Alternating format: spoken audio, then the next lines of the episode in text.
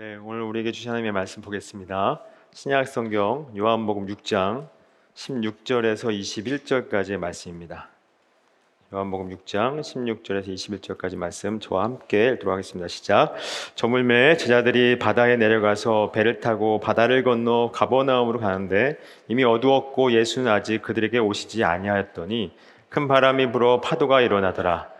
제자들이 노랄 저 시별이쯤 가다가 예수께서 바다 위로 걸어 배 가까이 오심을 보고 두려워하거늘 이르시되 내니 두려워하지 말라 하신데 이에 기뻐서 배로 영접하니 배는 곧 그들이 가려던 땅에 이르렀더라. 아멘. 하나님 아버지 오늘도 말씀 앞에 섰습니다. 주님 어, 이 말씀을 통해서 어, 예수님이 이 땅 가운데 왜 오셨는지 과연 우리가 바라고 있는 그 떡을 위해서 오셨는지 아니면 정말 생명의 떡을 위해서 오셨는지를 다시 한번 확인하고 또 생명의 떡이신 그 예수를 만나는 시간이 될 수 있도록 인도하여 주시옵소서. 예수님의 이름으로 기도합니다. 아멘. 어, 예전에 그 한 10여 년이 더 넘은 것 같은데 그 예전에 이런 사건이 있었습니다. 그 캐나다 그 토론토에서 그 이제 일본인 유학생이 유학을 마치고 어 이제 1년 동안인가요? 한 1년 동안의 그 유학을 다 마치고 이제 귀국길에 이르기 전에 귀국하기 전에 나이아가라 폭포를 한번 관광을 하려고 가, 갔어요. 갔는데 이제 상류 쪽으로 가서 이제 나이아가라 폭포를 다 보려고 갔는데 너무 이제 장관이니까 거기서 사진을 찍으려고 이제 있었습니다. 근데 이제 사진을 찍으려다 보니까 조금 더 멋있는 사진을 찍으려고 난간에 올라갔던 것 같아요. 근데 거기는 이제 뭐 저는 안 가봤지만 난간에 올라가지 말라고 써 있다고 해요. 근데 난간에 올라가서 사진을 찍다가 그 일본인 여학생이 어떻게 됐을까요? 미끄러져서 그 밑으로 떨어졌어요. 그러고 나서 못 찾았습니다. 결국 어, 실종이 됐는데 사망한 것 같아요. 근데 이제 이 여학생이 그 모습을 그 떨어지기 전에 그 목격자를 목격자들의 이야기를 들어보니까 그 여학생이 떨어지고 나서 완전히 사라진 게 아니라 떨어지고 나서 다시 떠올랐대요. 떠오른 상태에서 살려주세요라고 외치면서 흘러갔답니다. 근데 흘러갈 때 그 여학생이 무슨 생각을 했을까요, 여러분? 분명 이 여학생은 그 상류에서 이 물줄기가 하루로 흘러가는 걸 분명히 봤어요, 그죠? 그리고 이 물줄기가 어디로 떨어지는지를 분명히 봤을 겁니다. 상류에서. 자기가 본 그대로 거기를 떨어진 거예요. 그러면 떨어지고, 떨어지고 나서 흘러가면서 그 마지막이 어딘지를 분명히 알았을 겁니다. 그죠? 그럼 이, 이, 이 여학생은 무슨 생각을 했을까요? 앞으로 알 수 없는 미래에 대한 불확실성 속에서 괴로워했을까요?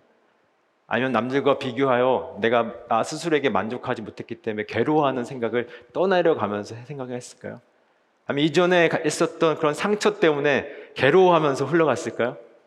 무슨 생각을 했을까요? 살려달라. 그밖에 없었을 것입니다. 왜 살려달라고 했을까요? 마지막을 알고 있기 때문에. 여러분, 한번 생각해 봤으면 좋겠습니다. 우리가, 우리가 어디로 가서 지금 어디로 가고 있을까요? 어디로 가고 있습니까?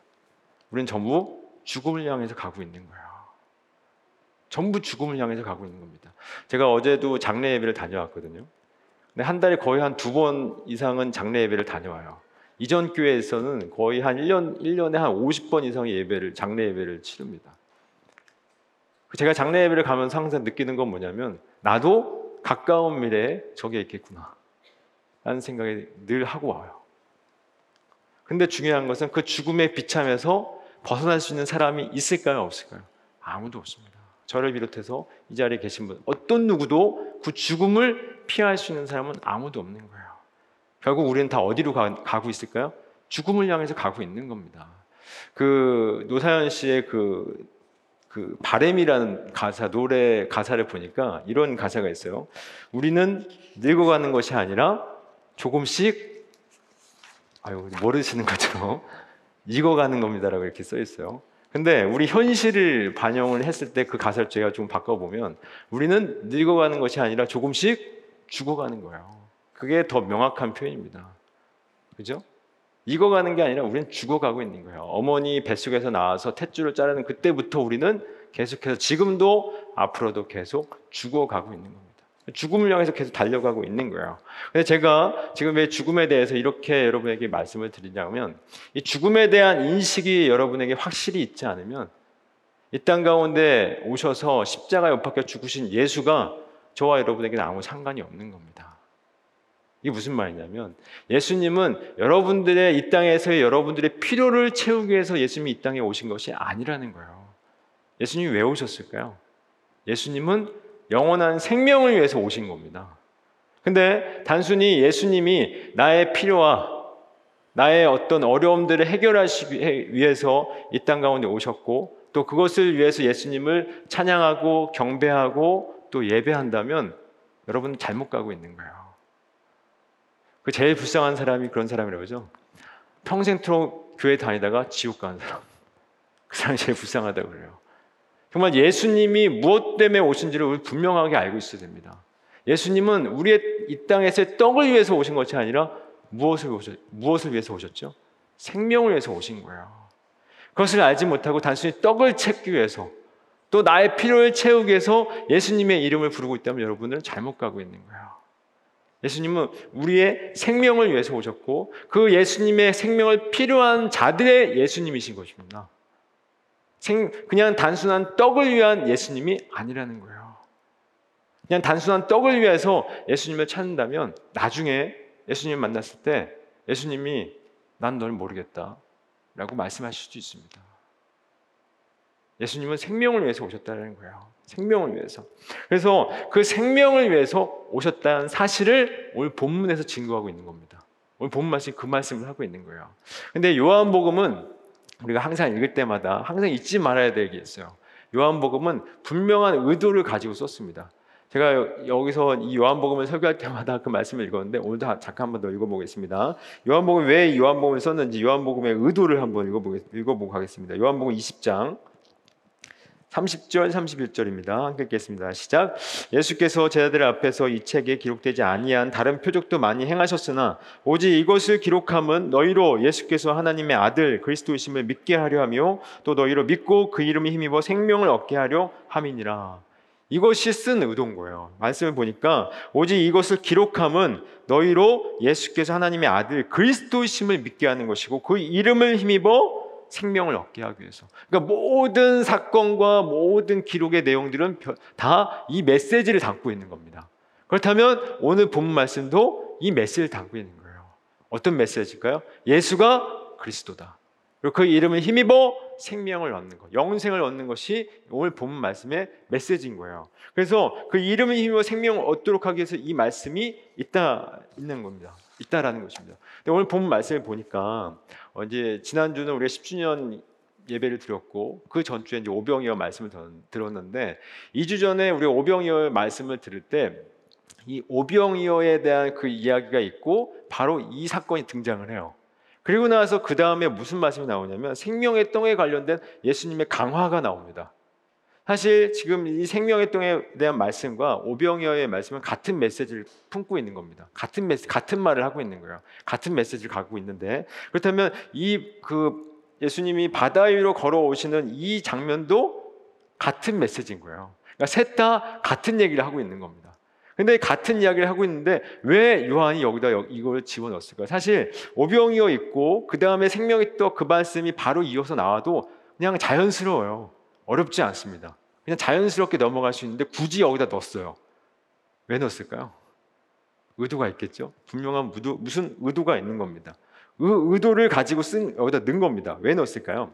그 앞에 보면은 우리 2주 전에 우리 함께 나누긴 했는데 앞에 보면 오병이어의 말씀이 나와요. 이 오병이어의 말씀을 보면 예수님께서 어떻게 어떤 사건이 나죠? 남자만 5천 명, 그리고 여자와 아이까지 합치면 약 2만 명의 사람들을 먹이셨어요.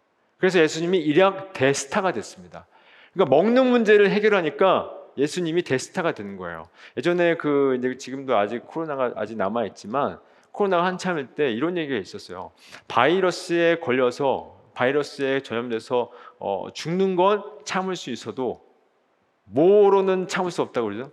배고파서 죽는 건 참을 수 없다는 말이 있었습니다. 배고파서 죽는 건 참을 수 없다.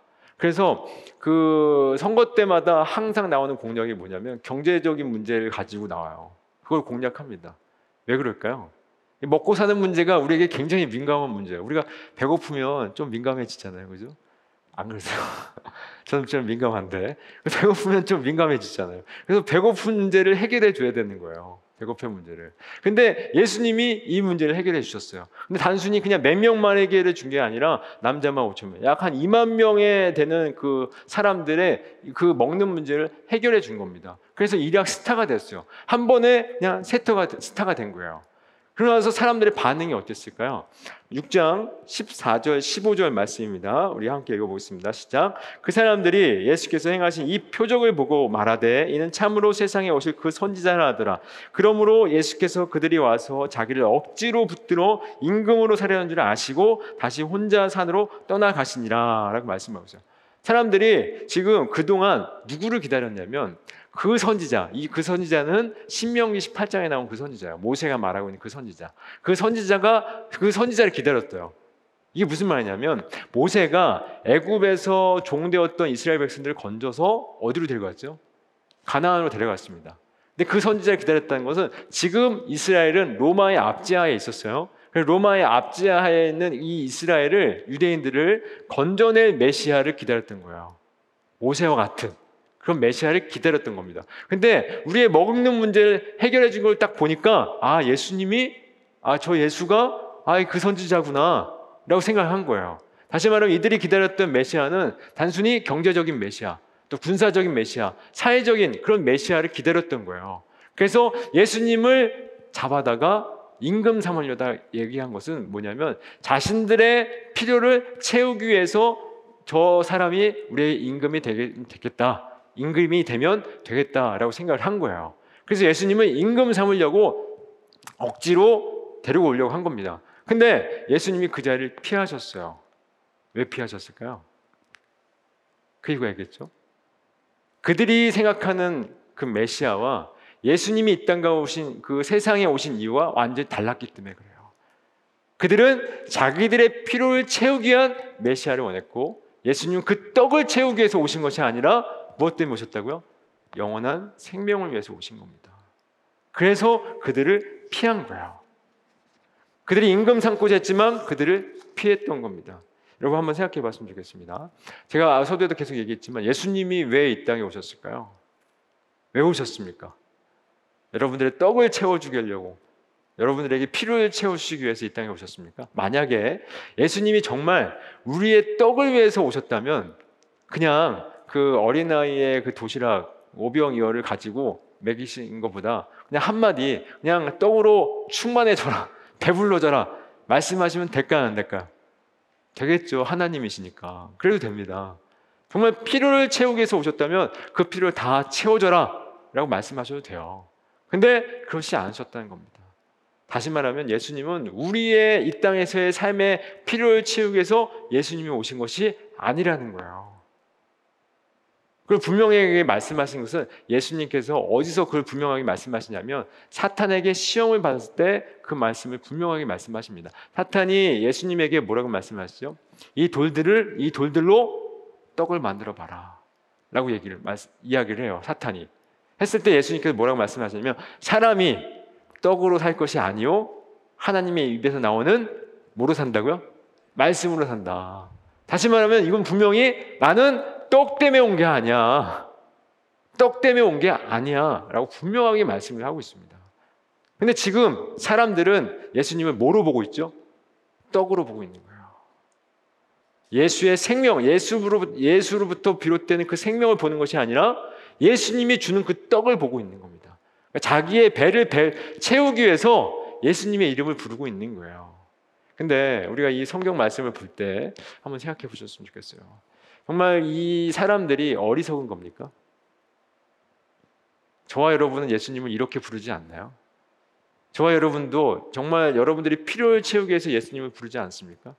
단순히 이 땅 가운데 있는 모든 필요를 채우기 위해서 예수님을 부르지 않습니까?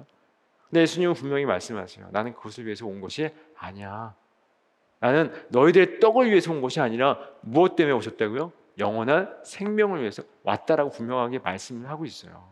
근데 이 사람들이 왜 예수님을 떡으로만 봤을까요?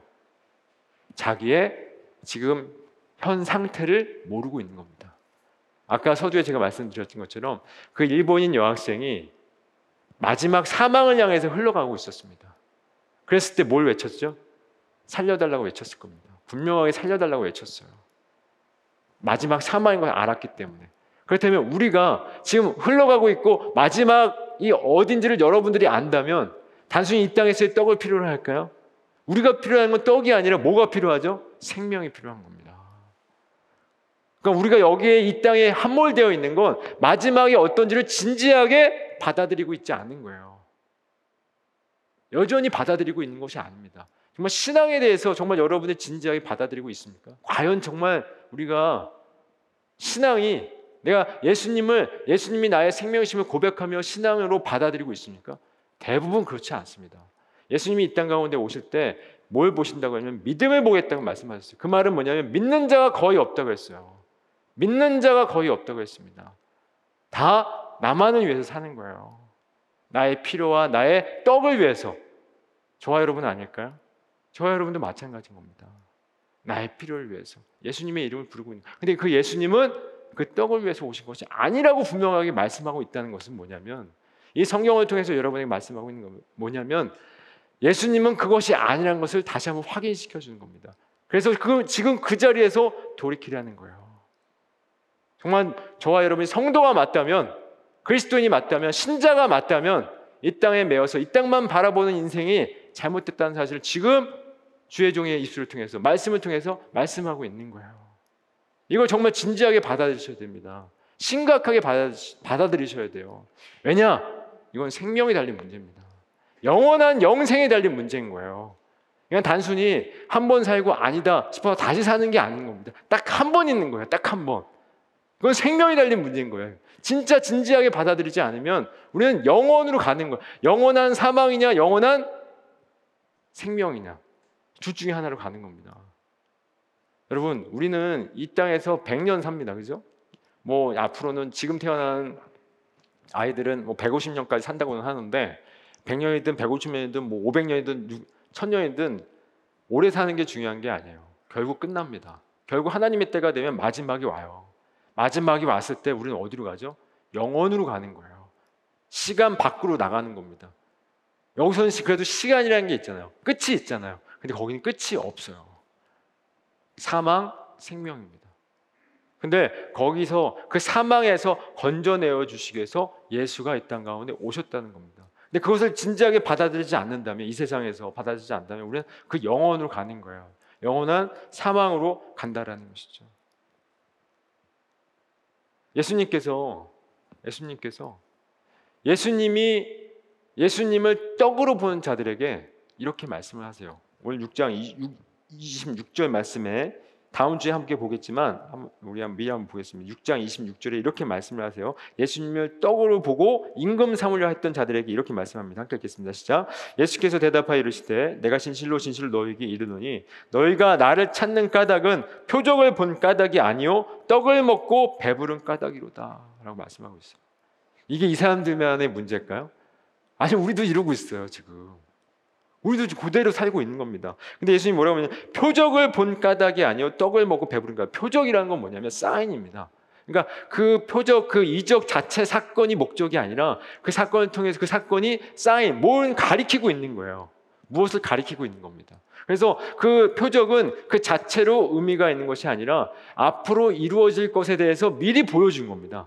그러면 오병이어가 뭐라고 말씀하죠? 표적이랍니다.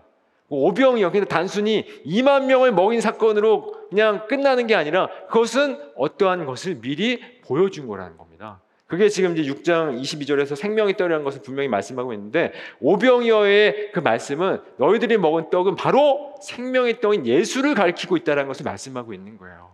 근데 아까 서두에도 말씀하고 있지만 오병이어와 이 생명의 떡의 강화와 그 중간에 이 말씀이 오늘 본문 말씀이 있어요. 그럼 다 같은 말씀을 하고 있는 겁니다. 그렇다면 예수가 생명의 떡. 그러니까 예수 생명이신 예수가 아니고선 안 된다는 사실을 오늘 본문에서 말씀하고 있는 거예요. 오늘 본문 말씀에서 왜 이 말씀을 하고 있냐면 지금 임금 삼으려고 했습니다. 자신들의 떡을 채우기 위해서 자신들의 필요를 채우기 위해서 예수님을 임금 삼으려고 했어요. 그게 아니라는 사실을 예수님이 무리를 걸으면 걸은 걷는 모습을 보여주면서 제자들에게 보여주고 계신 거예요. 나는 너희들의 떡을 채우러 온 것이 아니라 생명을 위해서 이 땅 가운데 오셨다는 사실을 무리를 걸어오시면서 보여주시기 위해서 무리를 걸으시는 사건 이 안에 있는 겁니다. 중간에 들어가 있는 거예요. 사실 없어도 그 내용 전체가 잘 이어져요. 근데 들어가 있는 건 예수님이 왜 오셨는지를 분명하게 말씀을 하고 있는 겁니다. 그러면 왜 오셨는지를 한번 보도록 하겠습니다. 예수님께서 왜 바다를 걸으셨는지까지 왜 모습을 보여주셨는지 16절부터 18절까지 함께 읽어보도록 하겠습니다. 시작. 저물매 제 아들이 바다에 내려가서 배를 타고 바다를 건너 가버나움으로 가는데 이미 어두웠고 예수는 아직 그들에게 오시지 아니하셨더니 큰 바람이 불어 파도가 일어나더라라고 말씀하고 있어요. 지금 이제 사람들이 예수님을 임금 삼으려고 하니까 사람들이 그들을 피해서 산으로 혼자 산으로 떠나가셨습니다.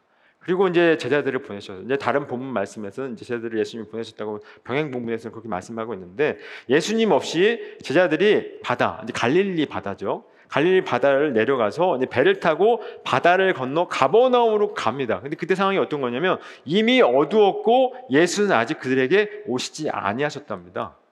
그리고 큰 바람이 불어 파도가 일어나더라라고 말씀하고 있어요. 제가 이 영어 성경을 보니까 이 큰 바람이라는 이 바람이 바람이라는 단어를 그 보니까 제가 게일 게일이라는 단어를 썼더라고 영어 성경에서 이 게일이라는 단어를 썼는데 이걸 보니까 제가 사전을 찾아보니까 이 바람의 그 어, 뭐랄까요? 이 바람이 갖고 있는 특징이 뭐냐면 10분간 풍속이 14m 이상을 가진 바람이랍니다. 잘 이해가 안 가시죠? 이게 어떤 바람이냐면, 어, 그러니까 바람이 불었을 때 수목이 흔들릴 정도로 나무가 흔들 정도고 우리가 제대로 걷기가 힘들 정도의 바람이랍니다. 그리고 이것이 해상에서는 어, 약간 파도가 5m에서 7m까지 올라가는 파도래요. 그러니까 5m, 7m면 이 정도 되는 거예요. 이 천장까지 되는 그런 파도가 있는 겁니다. 그래서 폭풍주의보 1단계 정도의 그런 어떤 바람이라고 그래요. 이 게일이라는 파도가 이 바람이 그러니까 그러한 바람이 지금 갈릴리 바다에서 일어난 거예요. 예전에 제가 그 이스라엘 그 성지를 순례 갔을 때 여기 갔었거든요. 디베레 호수 어디서는 이제 디베레 호수라고 하고 또 오늘 보면 갈릴리 바다라고 하는데 이 어떻게 호수라고 하기에는 좀 커요 거기가. 근데 바다로 하기 바다로 바다라고 하기에는 조금 애매해요. 그러니까 보는 관점에 따라서 바다일 수도 있고 호수가 될 수도 있어요. 애매합니다. 아무튼 그 바다를 건너가고 있는데 이 게일이라는 이런 정도의 그 바람이 부른 거예요. 그랬을 때 파도가 이 천장 많고 오는 파도가 여러분을 덮친다고 생각해 보십시오. 그럼 어땠을까요? 안 무서웠을까요? 무서웠을 것 같아요. 저는. 근데 지금 제자들의 그 직업이 뭐죠? 물론 전부 직업이 같은 직업은 아니지만 베드로의 직업이 뭐였을까요? 어부입니다. 그러니까 어부로서 이런 바다도 이런 바람을 많이 만났을 거예요. 그래서 이런 바, 웬만한 그 바람을 이기려고 그래서 이제 그잘 저어서 가려고 했을 겁니다. 열심히 노를 저어서 가려고 했어요. 근데 열심히 노를 저려고 가려고 했는데 어렵죠. 어려 어렵게 어렵게 노를 젓고 있는 상황이 이제 비춰지고 있는 겁니다. 그 상태에서 지금 예수님이 찾아와요. 예수님이 걸어오십니다. 19절부터 21절 말씀 함께 읽어보도록 하겠습니다. 시작. 제자들이 노를 저어 십여 리쯤 가다가 예수께서 바다 위로 걸어 배에 가까이 오심을 보고 두려워하거늘 이르시되 내니 두려워하지 말라 하신데 이에 기뻐서 배로 영접하니 배는 곧 그들이 가려던 땅에 이르렀더라 라고 말씀하고 있어요. 지금 파도를 만나가지고 제자들이 지금 어, 어려움에 처했습니다. 근데 이 마태와 마가와 요한복음의 이 말씀이 그 병행 본문으로 있어요. 어, 오병이어는 사복음서에 다 있습니다. 사복음서에 다 있는데 이 무리를 걷는 사건은 마태와 마가와 요한에만 있어요. 근데 마태와 마가는 이걸 어떻게 표현하냐면 예수님이 제자들이 어, 바다를 건너가는 모습 속에서 바다를 건너가는데 그 풍랑을 만나서 고난당하는 모습을 지켜보세요. 육지에서. 그리고 나서 제자들에게 가요. 그게 마태와 마가의 얘기거든요. 근데 요한에서는 그런 얘기가 없어요. 그리고 이 말씀을 보니까 마태와 마가는 제자들이 그 파도 때문에 고난당한다, 고통당한다는 얘기는 있지만 여기서는 파도 때문에 두려워했다거나 파도 때문에 고통당한 말이 없어요. 단순히 이 사람들이 두려워한 이유가 뭐냐면 19절에 그 보니까 제자들이 노를 저어 십여 리쯤 갔다가 예수께서 바다 위로 걸어 배 가까이 오심을 보고 두려워했다고 했어요. 그러니까 예수님이 누군가 바다 위를 걸고 걷고 걸어서 오고 있는 거예요. 그 모습을 보고 두려워했습니다. 그런데 가까이 보니까 누군 줄 알았죠? 예수님인 줄 알고 기뻐했어요. 예수님인 줄 알고. 그리고 나서 21절에 보니까 이런 말씀을 합니다. 이에 기뻐서 배로 영접하니 배는 곧 그들이 가려던 땅에 이르렀더라 말씀하고 있어요. 여기서 가장 핵심적인 단어가 뭘까요? 영접입니다. 그리고 곧 그들이 가려던 땅에 갔다는 말이에요. 이 영접이라는 단어는 여기에만 썼습니다. 다른 복음서에서는 안 썼어요. 근데 이 영접이라는 단어가 요한이 어디서 또 썼냐면 이, 이 말씀 전에 어디서 썼냐면 요한복음 1장 12절에서 썼어요. 1장 12절 함께 읽어보겠습니다. 시작. 영접하는 자, 곧 그 이름을 믿는 자들에게는 하나님의 자녀가 되는 권세를 주셨으니라고 말씀했어요. 여기 영접과 이 영접이 헬라어로 같은 단어예요. 그러니까 굳이 이 단어를 여기다 갖다 쓴 겁니다. 왜 썼을까요?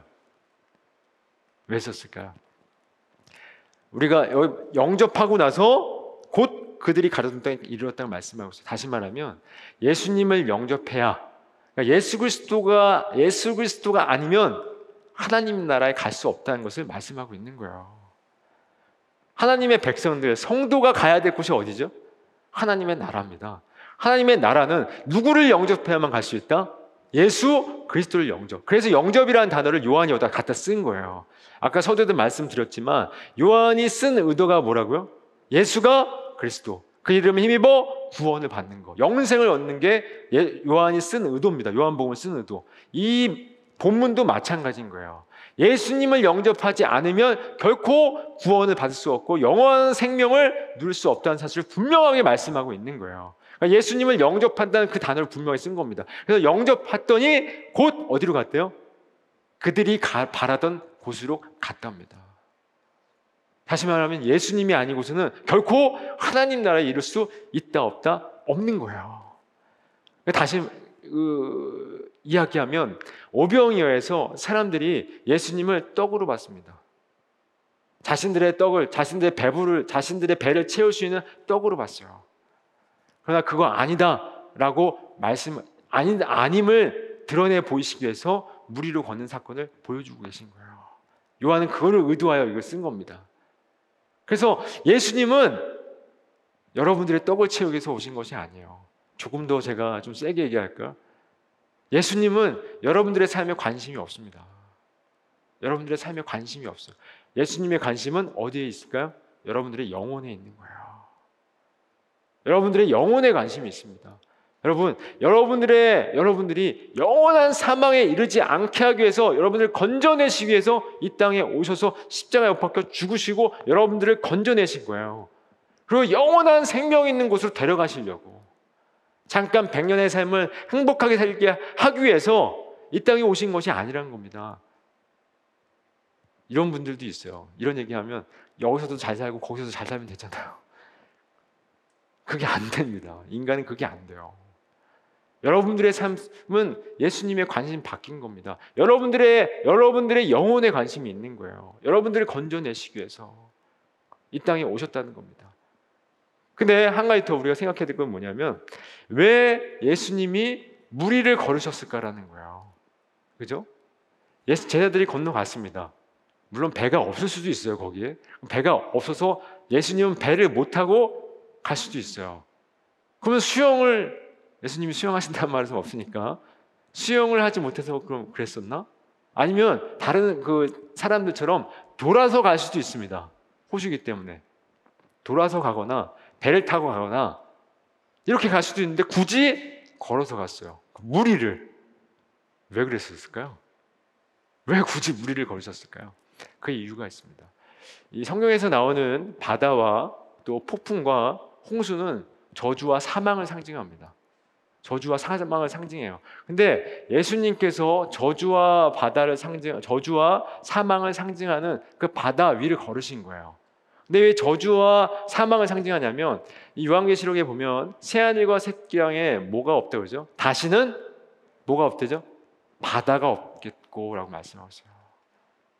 다시는 바다가 없겠고 새하늘과 새 땅에는 뭐가 없죠? 바다가 없어요.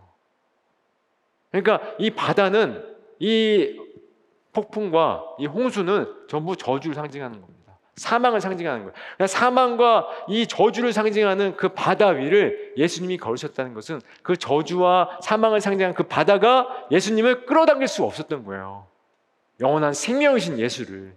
그래서 예수님을 영접했더니 파도로 인하여 어려움을 겪고 있던 그 제자들이 갈 수, 그들이 가고자 하는 곳으로 가게 된 겁니다. 파도와는 상관없이 그 파도가 게일이 됐든 태풍이 됐든 허리케인이 됐든 토네이도가 됐든 모든 상관없이 예수만 함께하면 가는 거예요.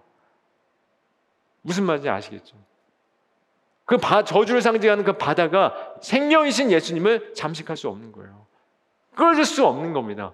그래서 예수와 함께 있을 때 천국 갈 수 있는 거예요. 그러면 예수가 아니면 어떻게 될까요? 다 죽는 겁니다. 그것이 인간의 현실인 거예요. 서두에 말씀드렸지만 우리의 현실은 죽음을 향해서 가고 있다는 사실을 여러분 잊으시면 안 됩니다. 이걸 진지하게 받아들이셔야 돼요. 정말 이걸 진지하게 받아들이지 않으면 우리는 이 땅에 묶여 사는 정도밖에 안 되는 겁니다. 단순히 100년 잘 산다, 잘 살자고 예수님 믿는 겁니까? 아니면 그러려면 다른 데 가셔도 돼요. 불교에서도 복을 줍니다. 샤머니즘도 복을 줘요. 진짜 복을 줍니다. 단순히 이 땅에서의 행복을 위해서는 거기 가시는 게 나아요. 그게 아니라 우리는 영원한 생명을 바라고 예수님이 이 땅 가운데 오신 거예요. 정말 그걸 진지하게 받아들이고 있다면 예수가 여러분의 생명이 되셔야 되는 거예요. 그 예수는 이 저주의 상징인, 상징인 바다를, 바다가 그 예수를 끌어당길 수 없는 겁니다. 그래서 예수와 함께 있어야 사는 거예요. 그런데 예수님이 이 바다 위를 걸으신 사건은 이미 구약에서 한번 보여줬어요. 언제 보여줬을까요? 창세기 7장에 보니까 창세기 7장에 보면 무슨 사건이 나오면 노아의 홍수 사건이 나옵니다. 그죠? 노아의 홍수 사건이 나요. 그래서 그때 사람들의 제약으로 말미암아 하나님께서 뭐 하시죠? 심판을 내리십니다. 기식하는 모든 것들, 호흡하는 모든 것들이 다 죽어요. 근데 거기 다 죽지만 어디 안에 있는 자들만 살죠? 노아의 방주 안에 있는 자들만 살아요. 다 죽고 노아의 방주가 뭘 예표하고 있을까요? 예수님을 예표하고 있는 겁니다. 예수님을 예표하고 있는 그 노아의 방주 안에 있는 자들만 살고 그 밖에는 다 죽는 겁니다. 즉 예수님께서 이 구약에서 보여준 이 그림을 신약에서 이 그림이 단순히 그냥 노아의 방주에서 하나님이 어, 화가 나셔서 세상을 심판하는 그 내용으로만 머무는 것이 아니라 이 진짜 메시지는 뭐, 이 진짜 메시지가 무엇인지를 신약에서 예수님이 직접 오셔서 이 무리를 걸으시면서 보여주시는 거예요. 이 메시지는 바로 이야기를 하고 있는 것이다. 너희들의 너희들은 내가 아니면 내 안에 없으면 전부 다 사망에 이르게 되는 거야. 라는 것을 직접 무리를 걸으시면서 보여주고 계신 거예요. 그러면 예수 안에 없으면 전부 다 이 노아의 방주 사건처럼 그 사건 그대로 우리는 전부 다 죽음에 이르게 되는 겁니다. 그러나 어디 안에 있으면 사는 거죠? 그리스도 예수 안에 있으면. 그래서 사도 바울이 사도 바울이 그 서신서에 보면 가장 많이 쓰는 단어가 있어요. ἐν Χριστῷ라는 단어를 제일 많이 써요. in Christ 그리스도 안에서 예수 그리스도 안에서 예수 그리스도 안에서 그 단어를 가장 많이 써요. 왜냐하면 그리스도 밖에 있으면 다 죽으니까. 그리스도 안에 있어요. ἐν Χριστῷ라는 단어를 그렇게 많이 쓰니까 거기 있는 겁니다. 그리스도 밖에 있으면 다 죽는 겁니다. 사망인 거예요. 그래서 이 그리스도 안에서 이 노아의 방주 사건을 통해서 구약에서 한번 보여주고 이것에 갖고 있는 그 메시지가 무엇인지를 신약에서 예수 하나님이신 예수님이 직접 오셔서 직접 물 위를 걸으시면서 보여주고 계신 거예요. 결코 그 사망과 그 죽음이 생명이신 예수님을 끌어당길 수 없다. 그렇다면 우리가 살, 살아야 될 유일한 방법은 방법이라고 하기 그렇지만 유일한 길은 뭘까요? 예수 안에 있는 것밖에 없는 거예요. 우리는 다 사망을 향해서 가고 있잖아요. 그죠? 그리고 이 땅에서 지금 뭘 경험하고 있죠? 전부 다 죽음을 경험하고 있잖아요. 죽음의 증상들인 질병으로부터 벗어날 수 있는 사람이 있습니까? 아무도 없습니다. 질병을 경험하고 있고 사망의 증상들에서 벗어날 수 있는 사람들 아무도 없습니다. 그리고 결국 우리는 다 죽을 거예요. 사망에 이르게 될 겁니다. 거기서 건져낼 수 있는 자는 아무도 없어요. 누구 말고요? 예수 말고. 예수 안에 있어야 되는 겁니다. 정말 이 예수 안에 있어야 되는 이 사실 여러분 정말 진지하게 받아들여야 돼요. 예수와 밖에 있으면 다 죽는 겁니다. 꼭 기억하셔야 돼요. 그래서 예수님이 이것을 직접 보여주신 겁니다. 그리고 그 다음에 생명의 떡에 대한 강화를 얘기하면서 나는 너희들의 떡을 채우기 위해서 온 것이 아니라 너희들의 생명을 위해서 왔다라는 것을 분명하게 말씀하고 있어요. 그걸 다음 주에 얘기할 텐데 그걸 말씀하고 있는 겁니다. 그러나 여러분, 우리는 우리의 마지막은 어디로 가고 있습니까? 죽음 향해서 가고 있는 거예요. 이 세상은 반드시 하나님의 때가 하나님의 정하신 때가 되면 마지막이 올 거예요. 그때 마지막이 왔을 때 아, 저 목사님 말 들을 걸 후회하지 마시고 그 마지막은 반드시 옵니다. 그때 아, 맞구나. 이 성경에서 말씀하는 것이 맞구나. 아, 예수 그리스도 안에 있는 것이 영원한 생명이구나. 그걸 그때 보게 될 것입니다. 지금 가시적으로는 안 보여요. 그죠?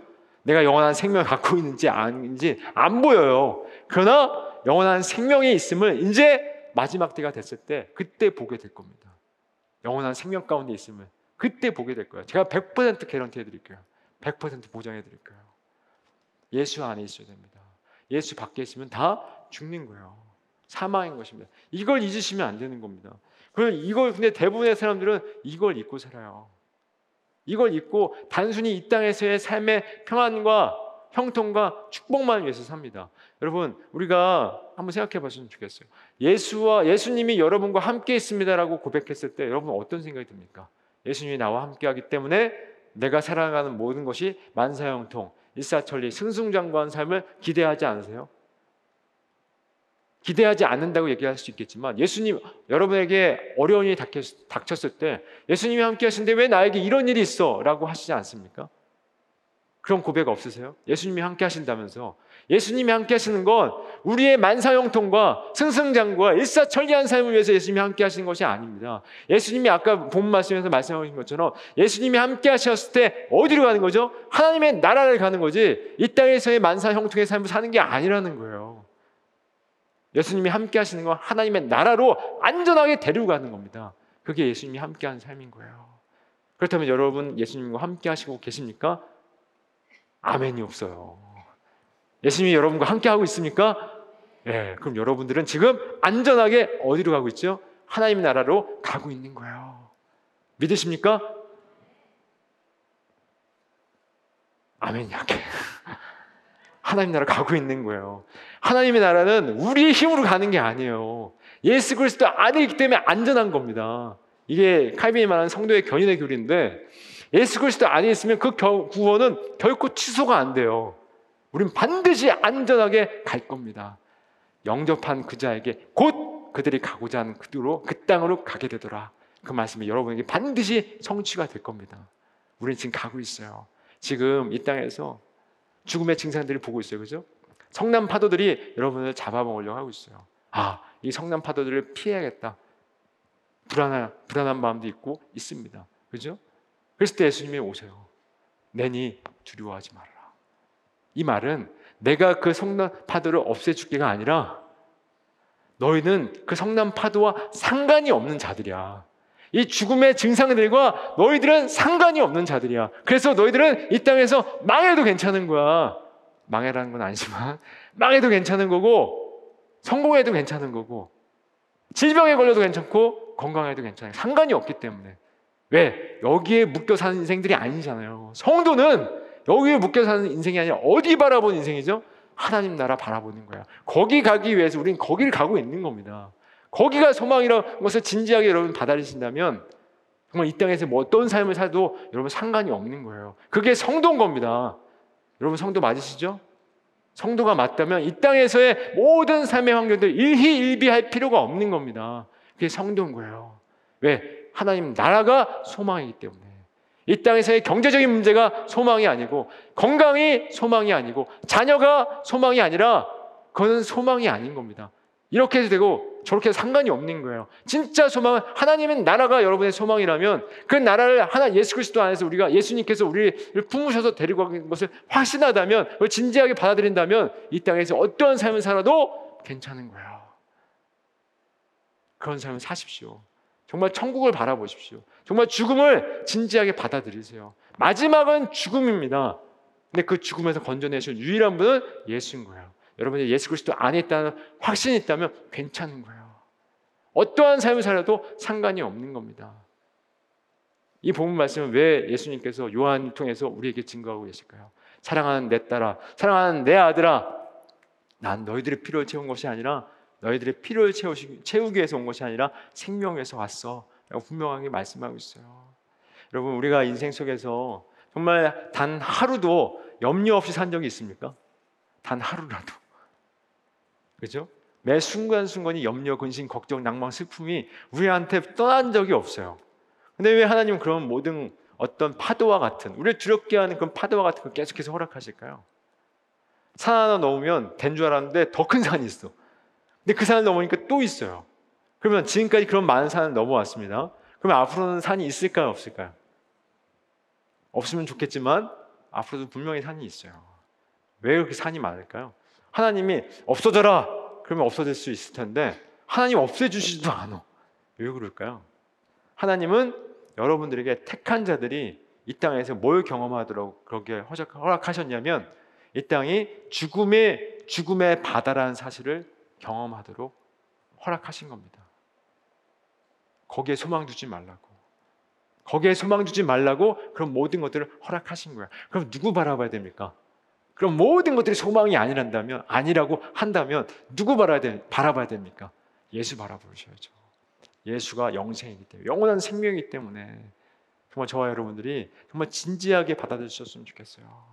진지하게 노아의 방주 사건을 아까도 얘기했지만 그 하나님께서 심판을 내리신다고 하셨을 때 노아가 은혜로 택함을 받았어요. 그리고 그 산 위에서 방주를 만들었습니다. 많은 사람들은 어리석다고 얘기를 했어요. 근데 시간이 지났을 때 그게 맞았습니다. 노아가 맞았어요. 그렇다면 지금 우리의 모습은 어떨까요? 많은 사람들이 십자가를 바라보면서 십자가를 의지하고 십자가를 소망하는 우리들에게 뭐라고 얘기할까요?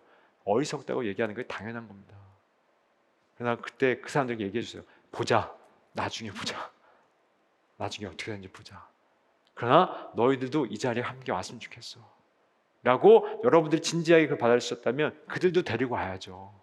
마지막이 죽음이라는 것을 여러분들이 정말 알고 있다면 그들도 데리고 와야죠. 마지막은 사망입니다. 결코 이, 마, 이 사망은 바뀌어지지 않아요. 그래서 예수 그리스도 안에 있는 자들만 사는 거예요. 그리고 성도는 예수 그리스도 안에 있기 때문에 이 땅에 매여 있지 않고 하나님 바라보고 사는 거예요. 저와 여러분이 그렇게 정말 천국을 바라보면서 다가올 천국을 바라보면서 그걸 소망하면서 진지하게 살아가셨으면 좋겠어요. 정말 내가 정말 그 천국을 진지하게 받아, 받아, 바라보고 있는지 이 죽음을 진짜 인식하고 있는지 다시 한번 생각해 보셨으면 좋겠어요. 그 죽음을 인식하지 않으면 예수님은 여- 저와 여러분과 아무 상관이 없는 겁니다. 단순히 그냥 우상일 뿐인 거예요.